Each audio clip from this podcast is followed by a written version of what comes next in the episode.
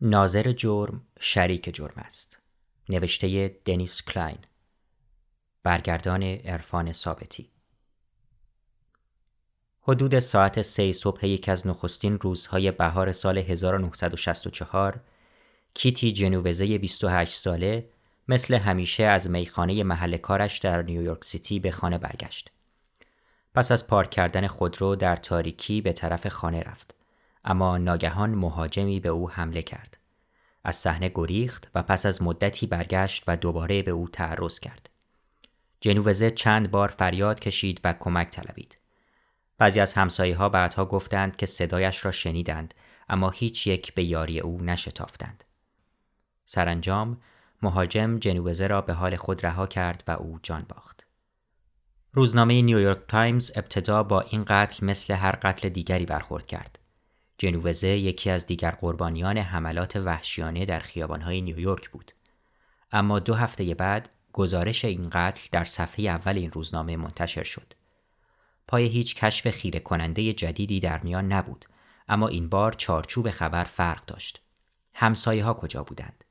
چطور دلشان آمده بود بیرحمانه فریادهای قربانی را که خواهان کمک بود نادیده بگیرند؟ در نتیجه آنچه ظاهرا چیزی جز یک قتل فجیع دیگر نبود به پرونده قتلی جنجالی تبدیل شد. نام جنوبزه بر سر زبانها افتاد و به پرونده مناقش انگیز درباره ناظران و سکوت همدستانه آنها گره خورد. ساکنان موبری یک مجتمع مسکونی در ناحیه کوینز در آن سوی خیابان محل وقوع قتل در وضعیت ناگواری قرار گرفتند.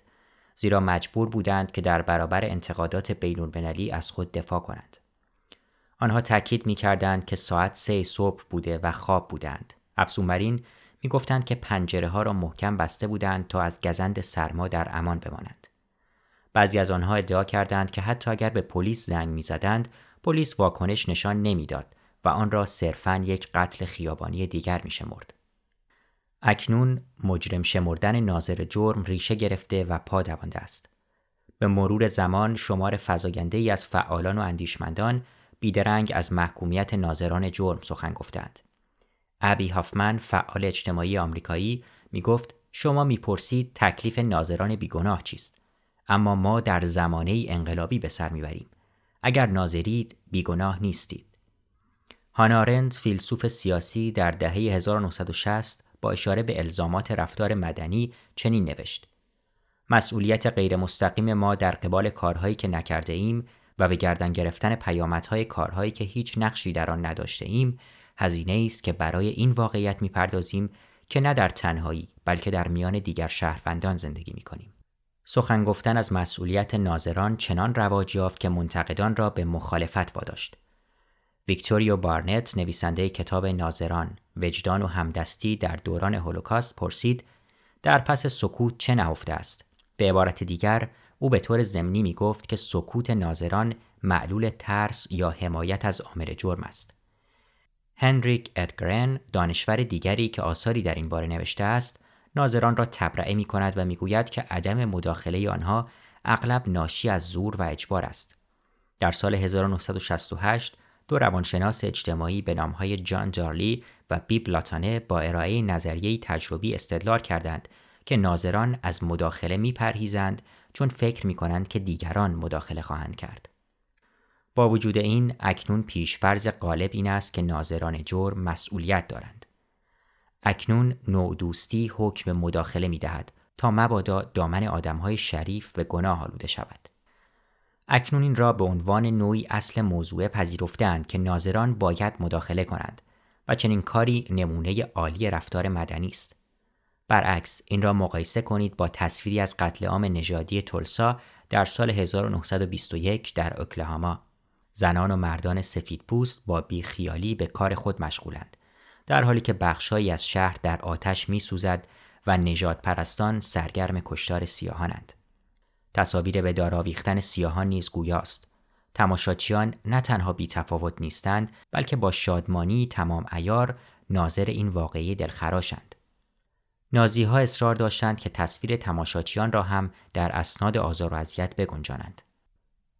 بی تردید ادگرن درباره خطرات مداخله درست می‌گوید همان همینقدر هم احتمال دارد که تماشاچیان آلمانی احساس کرده باشند که بخت با آنها یار بوده که در طرف درست تاریخی ایستادند حتی شاید مجذوب این امر بودند که نازی ها با چنان سراحت و قاطعیتی تعیین می کردند که چه کسی به آلمان جدید تعلق دارد و چه کسی بیگانه است.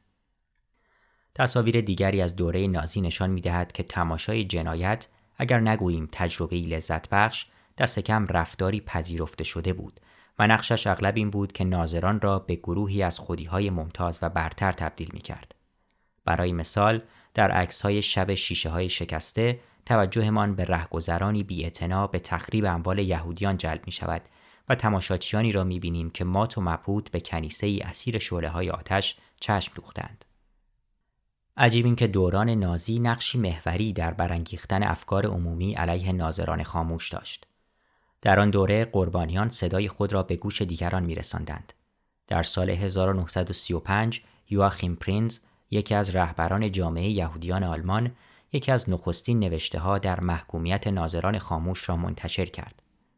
در آن زمان پس از دو سال وقفه در یهود ستیزی دولتی نجات پرستی دوباره رو به اوج بود.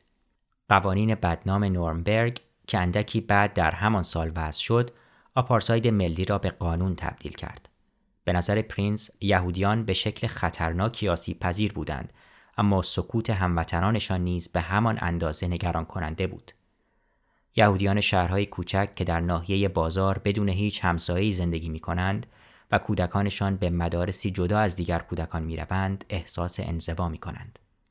این شاید بدترین سرنوشتی است که می تواند نصیب کسی شود. به همان بدی خود آزار و اذیت. یهودیان که اوضاعشان در دوران جنگ جهانی دوم بدتر شد با شدتی یکسان به مهاجمان و تماشاچیان بی‌اعتنا اعتراض می کردند. در سال 1944 تاد اوش اوبرسکی از مخفیگاه خود در ورشو دولت در تبعید لهستان را به باد انتقاد گرفت. چرا در سال 1939 به لهستانی ها دستور ندادند که به یهودیان کمک کنند تا از دید آدمکش های آلمانی پنهان شوند؟ چرا ساکت ماندند؟ چرا اجازه دادند و هنوز اجازه می دهند که ما را نابود کنند؟ مردم لهستان به 3.5 میلیون یهودی خیانت کردند. این واقعیتی است که در آینده مورخان به آن خواهند پرداخت. اوبرسکی در حال این سخنان تلخ را درباره دولت مردان نالایق و شهروندان عادی بر زبان آورد که دیگر امیدی به زنده ماندن نداشت. بعید است که چرخش از بیگناه شمردن ناظران به مجرم شمردن آنها در دوران نازی شروع شده باشد. باید تحقیقات بیشتری درباره تاریخ پیدایش مفهوم ناظران انجام شود تا بتوان با اطمینان از این امر سخن گفت. برای مثال آیا سیاهپوستان در آمریکا از همسایگان سفید پوست خود خواسته بودند که از آنها در برابر نظامهای بردهداری و تبعیض و تفکیک نژادی محافظت کنند؟ تا پیش از بسیج جنبش حقوق مدنی در دهه های 1950 و 1960 چندان شواهدی از این امر در دست نیست. تازه در آن زمان هم سیاه پوستان عمدتا به این دلیل چنین کردند که هولوکاست و میراسش از شریک جرم بودن ناظران پرده برداشت. در سال 1963 مارتین لوتر کینگ جونیور گفت که هرچند کمک کردن و تسلی دادن به یک یهودی در آلمان هیتلری غیرقانونی بود اگر من در آن زمان در آلمان میزیستم به برادران یهودی هم کمک می کردم و به آنها تسلی می دادم. در آن زمان لیبریتر نشریه تندروی سیاه پوستان اغلب به پیامدهای انفعال در دوران هولوکاست اشاره می کرد تا سیاهان را به کنش و فعالیت برانگیزد. از نظر تاریخی یهودیان اروپایی تصور نمی کردند که هرگاه همگی به خطر بیفتند همسایگانشان از کمک به آنها دریق خواهند کرد. اشاره اوبرسکی به خیانت مهم است. نظام موجود برای یهودیان مطلوب بود. رهایی قانونی آنها از گتوهای قرون وسطایی از اواخر قرن هجدهم تا اواخر قرن نوزدهم نوید بخش به رسمیت شناختن شهروندی یهودیان بود که آنان را از محافظتهای برابر تضمین شده قانونی بهرهمند می کرد. نامعقول نبود که یهودیان انتظار داشته باشند که قانون اگر نه در برابر حکومت بلکه در برابر دیگر آلمانی ها از آنها محافظت کند. به قول پرینس اگر احساس نمی کردیم که زمانی همسایگانی داشتیم انزوا اینقدر دردناک نبود. برعکس آمریکایی های سیاه پوست گزینه جز اتکا به دیگر سیاه پوستان آمریکایی نداشتند. برخی حتی به شکل متقاعد کننده ای استدلال می کنند که چنین کاری عاقلانه تر است زیرا اتکا به کمک دیگران سیاهپوستان را در چنگ همسایگان دمدمی مزاجشان گرفتار می کرد. سیاستی که در نهایت به ضرر یهودیان تمام شد. با نگاهی به گذشته می توان گفت که یهودیان از سادگی خود پشیمان شدند. یهودیان انتظار نداشتند که هموطنانشان آنها را تنها بگذارند و همین امر به آنها آسیب رساند. به نظر ویلادیمیر یانکلوویچ از بازماندگان هولوکاست به حال خود رها شدن یکی از هولناکترین جنبه های عذاب آنان بود. سیمون ویزنتال یکی دیگر از بازماندگان هولوکاست نوشت پدران ما پاورچین پاورچین از گتوهای پیشا مدرن بیرون رفته و به دنیای آزاد قدم نهاده بودند. آنها به سختی کوشیدند و آنچه در توان داشتند به کار بستند تا هم آنها را به رسمیت بشناسند. اما این تلاش ها بیهوده بود. ویزنتال هم مثل پرینس درد خیانتی خفت‌آور بر جانش سنگینی می کرد. گفتمان مجرم شمردن ناظران در دهه 1960 فراگیرتر شد. از بیعتنایی ناظران به شدت انتقاد می شد. تماشاچیان برای انفعالشان دلایلی ارائه می کردند تا خود را تبرئه کنند اما قربانیان چنین دلایلی را نمیپذیرفتند. به نظر آنها ناظران صد درصد شریک جرم بودند. کینگ در زندانی در بیرمنگام چنین نوشت. باید بر این نسل افسوس خورد. نه تنها به خاطر گفتار و کردار زشت آدمهای بد بلکه به خاطر سکوت هولناک آدمهای خوب. یهودیان بازمانده از هولوکاست هم سریح و بیپروا بودند. در راهپیمایی بزرگ آن سال به سوی واشنگتن پرینس که آلمان را ترک کرده و شهروند آمریکا شده بود سخنانی مشابه با سه دهه قبل بر زبان آورد وقتی در دوران حکومت هیتلر یکی از خاخامهای جامعه یهودیان برلین بودم مهمترین چیزی که آموختم این بود که تعصب و نفرت مهمترین مشکل نیست مهمترین شرماورترین ننگینترین و غمانگیزترین مشکل سکوت است ملت بزرگی که تمدن بزرگی آفریده بود به ملتی تماشاچی تبدیل شده بود آمریکا نباید به ملتی تماشاچی بدل شود. آمریکا نباید ساکت بماند. در دهه 1960 بازماندگان هولوکاست شروع به انتشار روایت‌های خود برای مخاطبی کردند که عمدتا بی‌اعتنا بود.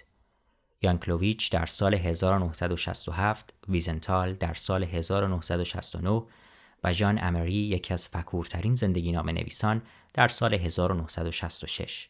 بعدها امری با طنزی تلخ نوشت انتظار کمک داشتن و کمک را قطعی پنداشتن یکی از تجربه های بنیادین بشر است. آرتور مورس روزنامه‌نگار آمریکایی در تحقیق خود وقتی 6 میلیون جان باختند گاه شمار بیاعتنایی آمریکایی بر شریک جرم بودن ناظران سهه گذاشت.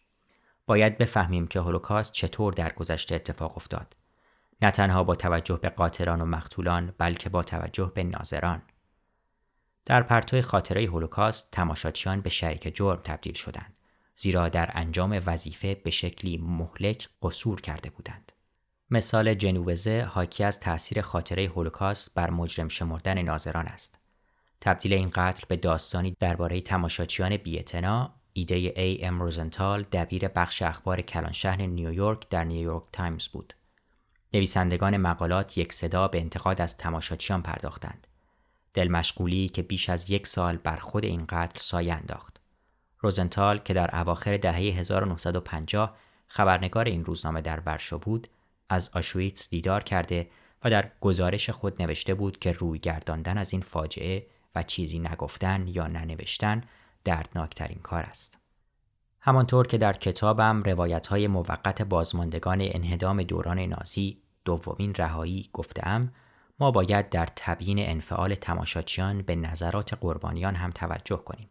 قربانیان توجه ما را به این واقعیت جلب می کنند که ناظران در اقدامی سرنوشت ساز آنها را به حال خود رها کردند.